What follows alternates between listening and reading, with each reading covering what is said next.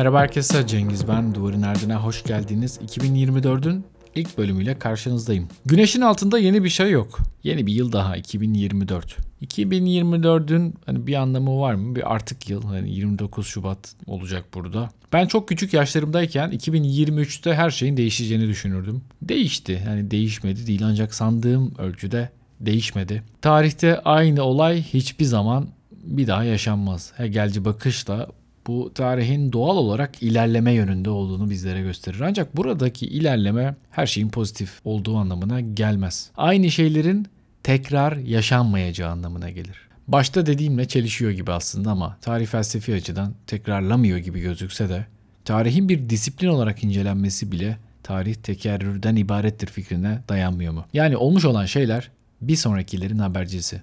Ya da bugün yaşadığımız şeyler bir şeyin sonucu ve ileride olacak bir şeylerin belki de nedeni. Hegel'in söylediği gibi bir ereksellik üzerine oturtabiliriz tarihi. Peki her şey birbirinin nedeni ve sonucuysa özgür irade nerede kaldı? Bunu bilmek zor. Yani tarihte her şey birbirine bağlıysa ve bu hikaye en başından oluştuysa biz artık bunun sadece rolleri ezberlemiş aktörleri, aktrisleriysek bundan sonra ne olacak? Kişisel tarihimize dönüp baktığımızda birçok şeyde neden sonuç ilişkisi görürüz. Ancak ben bir yerlerde halen fail olduğumuzu düşünen o saf insanlardan olabilirim. Ben doğaçlamaya inanıyorum. Evet sahneye çıktığımızda bir rolün icracısı olsak bile doğaçlama yaptığımız anlar var. Bir psikiyatrist onun öğrendiği şeyler var. Benim mesela yani hastalara nasıl yaklaşmam gerektiği ya da belli hastalıkları nasıl tedavi etmem gerektiği ile ilgili.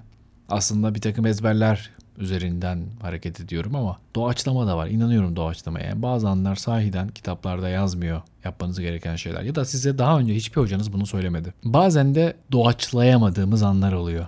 Evet hayatın içinde böyle anlar var. Yani her şeyi o an olması gerektiği gibi yapıyorsunuz. Sanki sizin o anda müdahale etme şansınız yok gibi. Ben böyle anları önemli buluyorum. Çünkü bence insan oralarda bir yerde ruhsal açıdan bir zorluk yaşıyor. Yaratıcılık ve spontanlık. Evet bu Yalom'da, Moreno'da, pek çok yerde karşımıza çıkan kavramlar. Bize kendimizi en iyi hissettiren şeylerden. Bazen kendi kendime spontanlık denemeleri yapıyorum. Yani aklımdan geçen şeyleri düşünüp yapmamın muhtemel olduğu şeylerden en az olanı seçip onun peşinden gittiğim oluyor. Elbette bu benim seçenekler dünya ve nihayetinde o seçeneği de oraya koyan benim. Spontanlığın herhalde en çok karşımıza çıktığı yerlerden bir tanesi mesela seyahat etmek olsa gerek. Seyahat etmenin büyülü bir yanı var. Gerçi hani beni bu yorucu tarafları biraz kitliyor. Bir yerlere gitmeye üşeniyorum ne yalan söyleyeyim. Ha, bilgisayarım, kitaplarım, pijamalarım ve kendi temiz çarşaflarımı bir kenara bırakmak konusunda belki de ilerlemem lazım. Yani ilerlemek demişken Hegelci anlamda değişmem lazım. Tarihten konuşuyorduk. Küçük bir çocukken 2023'e bakıp her şey değişecek sanıyordum demiştim. Bundan önce birkaç tarih daha var her şey değişebilir diye düşündüğüm. Bunlardan ilki 2000 yılıydı. Hiçbir şey değişmedi. Teoman 17 albümü ve Tarkan Karma albümünü saymazsak. Sonra Teoman müziği bıraktı. Tarkan değişik bir müzik yapmaya başladı. Aslında orada da bir şeyler yolunda gitmedi. Teoman tekrar müziğe döndü. Çok ilginçtir. Benim bir müziğe dönüş konserleri fetişisti olduğumu artık itiraf etme zamanım geldi. Yani çok da böyle e, isim sayamam ama Teoman'ın müziğe dönüşü ve İbrahim Tatlıses'in müziğe dönüş konserlerine gittim. Böyle bir şeyleri herhalde kaçırmaktan endişeleniyorum. Belki de bu insanlar müziği bu yüzden bırakıyor. Benim gibi insanları tekrar yakalamak için ama bilmiyorum. Gerçi İbrahim Tatlıses müziği bırakmadı yani bir şekilde ara vermek zorunda kaldı. Müziği bırakmasını istediğim insanlar da var. Hani onları kandırıp biraz ara verseniz tekrar dönseniz biz sizin konserinize geleceğiz diye bırakırlar mı bilmiyorum ama belki böyle bir kandırmacaya girebiliriz. Neyse 2000'den sonra benim için hani bu saçma detayları size verdikten sonra 2005 yılı da bayağı bir şeyin değişeceğini düşündüğüm yıllardan bir tanesiydi. Türkiye'ye Formula 1 gelecekti. Ben bu haberi duyduğumda o kadar çok etkilenmiştim ki ya nasıl ya Formula 1 Türkiye'ye wow böyle bir şey olabilir mi? Yani büyük olaylara gebe dedim bu 2005 yılı. Sonra Formula 1 geldi. Televizyondan izledik. Türkiye'den gitti Formula 1 ama yıllar sonra geri geldi. Ben de gittim izlemeye. Arabalar önümden geçip geçip gitti. Kimse kimseyi geçmedi. Hiçbir araba spin atmadı.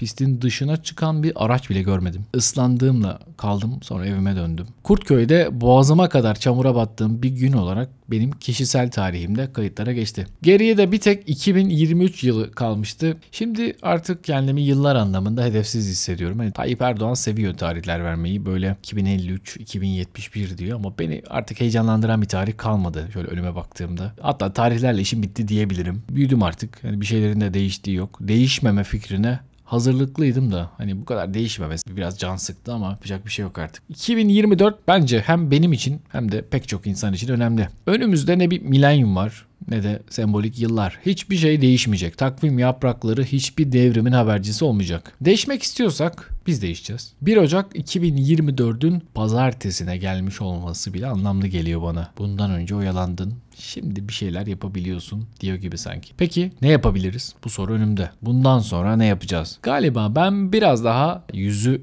ileriye dönük terapistlerdenim. Şimdi ne yapacağız sorusu benim terapi seanslarımda da başlıca sorduğum sorulardan. Birazdan boyundan büyük laflar edeceğim. Buna hazırlıklı olun. Niçin yaşadığımızı gözden geçirmemiz gerekiyor. Çünkü şuna karar vermeliyiz. Yani nasıl bir insan olmak istiyoruz? Neler yapmak istiyoruz? Ben hani bu topraklarda yaşayan insanlar için birkaç noktanın altını çizmek istiyorum. Haddim olmadan. Bu topraklar gerçekten güzel bir ülke. Güzel insanlar var. Ben seviyorum buradaki herkesi, her insanı, her yeri, her kenti. Yani bunun bir ucundan bir ucuna da yaşadım yani. Yani öyle görmediğimde çok bir yer kaldı diyemem. Ama şunu belki söylemek lazım. En çalışkanlarımız bile çok tembeliz, sabırsızız. Her şey hemen olsun istiyoruz. Bir şeylerin bir süreç sonunda olacağına dair bir inancımız kalmamış. Her şeyin şansa olduğunu düşünüyoruz ya da her şeyin torpille döndüğünü düşünüyoruz. Kendimden başlayarak eleştireyim ki mesele kişiselleşmesin. Gece erken uyurum, sabah zor uyanırım. Bir kere olsun yataktan böyle zımba gibi kalktığımı bilmem. Kaçta kalkarsam kalkayım o sihirli yarım saatçik uykuya ihtiyacım vardır. Hadi kalktım diyeyim. Biraz çalışsam uykum gelir, karnım acıkır. Zamanla bir şeyleri değiştirmenin yolunu buldum. Biraz sabredersem o halim dağılıyor. Motorum açılıyor. Biraz geç ama olsun. Anladım artık. Yani biraz böyle ittirsem, ittirsem o motor açılıyor. Masada şöyle bir 30-35 dakika, 40 dakika kalmayı başarabilirsem daha sonrası çok daha kolay. Bence herkesin kendi bir zamanı var. Bu benimkisi. Ama galiba hepimizin biraz ittirilmeye ihtiyacı var. Bir zamanlar kendime böyle alarmlı, saati kurmalı bir kahve makinesi almıştım. Uyanacağım saatte kahve hazır oluyordu. Böyle tam uyandığımda hani kahvem olacak ve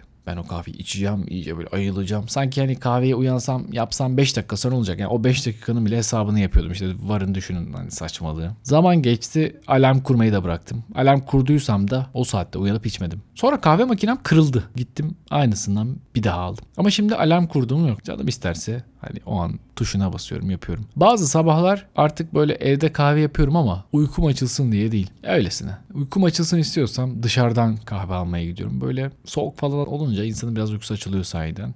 Bir de pijamaları çıkarmak için iyi bir bahane oluyor. Kapitalizm öyle bir şey ki insanı sahiden hani uykusunun kaçırma vaadiyle bile bir şeyler satıyor. Yani uykumu kaçıracağım diye gidip kahve alıyorum. Neyse işte uyanmaya çalışmak için bir şeyler yapıyordum. Eskiden ilkokul bir ya da ikiydi tam hatırlamıyorum. Komik birkaç şey yapmıştım. 15 dakika daha fazla uyumak için okul elbisemi giymiştim. Böyle kravatım, çorabım, kemerime kadar her şeyi böyle yatağa girmişim. Gece yarısında kan ter içinde kalmış bir şekilde annem uyandırdı. Biraz da böyle kızarak. Tabii ki saçma yani gecenin köründe çocuğunuz okul elbiseleriyle yatağına girmiş uyuyor. Son 5 yıldır bir arkadaşlık grubumla NBA Fantasy diye bir oyun oynuyoruz. 12 kişiyiz, 12 erkek. Ve her birimiz bu oyunu aşırı ciddiye alıyoruz. Bazen kavga ettiğimiz bile oluyor aramızda. Küsenler, laf atanlar birbirine. O kadar ciddiye alıyoruz ki oyunu. Amerikan basketbolu belki biliyorsunuzdur. Türkiye saatine baktığımızda zaman farkından dolayı bizde genelde sabaha karşı başlıyor ve sabahın çok erken saatlerinde bitiyor. Ve bizler böyle oyunun hırsıyla hepimiz uyanız böyle sabah 5-6 gibi. Bir zamanlar erken uyanmak için vesile olan oyun tabii zaman geçtikçe sabahları uğraştığım tek şey olmaya başladı. Şimdi hele de maçı kaybediyorsam telefonu kapatıp yattığım çok oldu.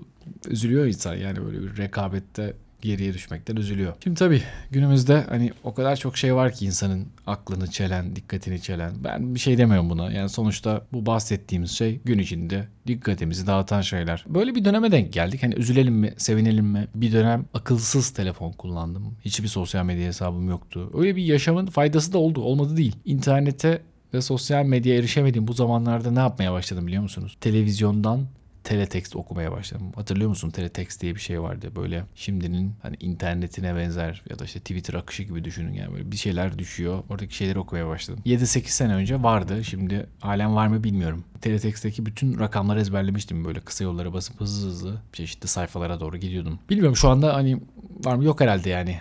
Ama şunu anladım hani bu şeyden kaçış yok. Yani o meraktan, o bir şeylerin peşine düşmekten, hani bir şeylerle oyalanmaktan kaçış yok. Tüm bunlardan anladığım şey de şu oldu. Hani belki de yapabileceğimiz şeylerden bir tanesi erken uyanmak. Erken uyanmalıyız. Çünkü zaten gün içinde o kadar saçma şeyle uğraşacağız ki. Erkenden uyanalım bu saçmalıklarla bir an önce yüzleşelim. Oyalanmayalım. Zamanın sıkışıklığında kendimize bir yer açmamız gerekiyor. Amerika'daki doktorlar bunun bana aslında çok iyi bir örneği gelir. Hatta neden yurt dışı düşünmediğim sorusuyla da ilgili sorulan şeylerden bir tanesi de cevap olsun. Yani sahiden Amerika mesela bunun çok şey bir örneği. Sabah 6'da ellerinde kahve ve sandviçleriyle bir vaka toplantısına giriyor Amerikalı doktorlar. Bizde böyle bir kültür gelişmemiş. Çok nadir hastanelerde, nadir branşlarda hani bu tarz bir şey var. Yani olsun diye de demiyorum yani ama adamlar bir şekilde sabah köründe kalkıp bu işlere giriyorlar. Şimdi kültür falan filan her şeyi bir kenara bırakıyoruz. Erken uyanıyoruz bundan sonra. Ben böyle uyandırma servisi gibi oldum ama bu podcast'ten çıkacak tek şey erken uyanmak. Yeteri kadar erken uyanmayı başarırsak ne yapacağımıza sonra karar veririz. Buradaki erken uyanmak gece 3'te uyanıp sonra kahve, yoga, Instagram videosu çekmeyi kastetmiyor. Buradaki erken uyanma genel anlamda uyanmayı kastediyor. Bizi tanımlayan ölümlü oluşumuzdur. Ölüme doğru varlık oluşumuz. Sınırlı bir anlamlar dünyası oluşturmak. Ve elimizdeki tek şey budur. Sınırlı oluşumuzu unutmak, varlığın anlamını unutmak anlamına gelir. Sınırlı olduğumuzu, hiç olduğumuzu kabul etmek çıkış yoludur. İnsanın kendi otantik yapısını anlama sorusu budur. Varlığın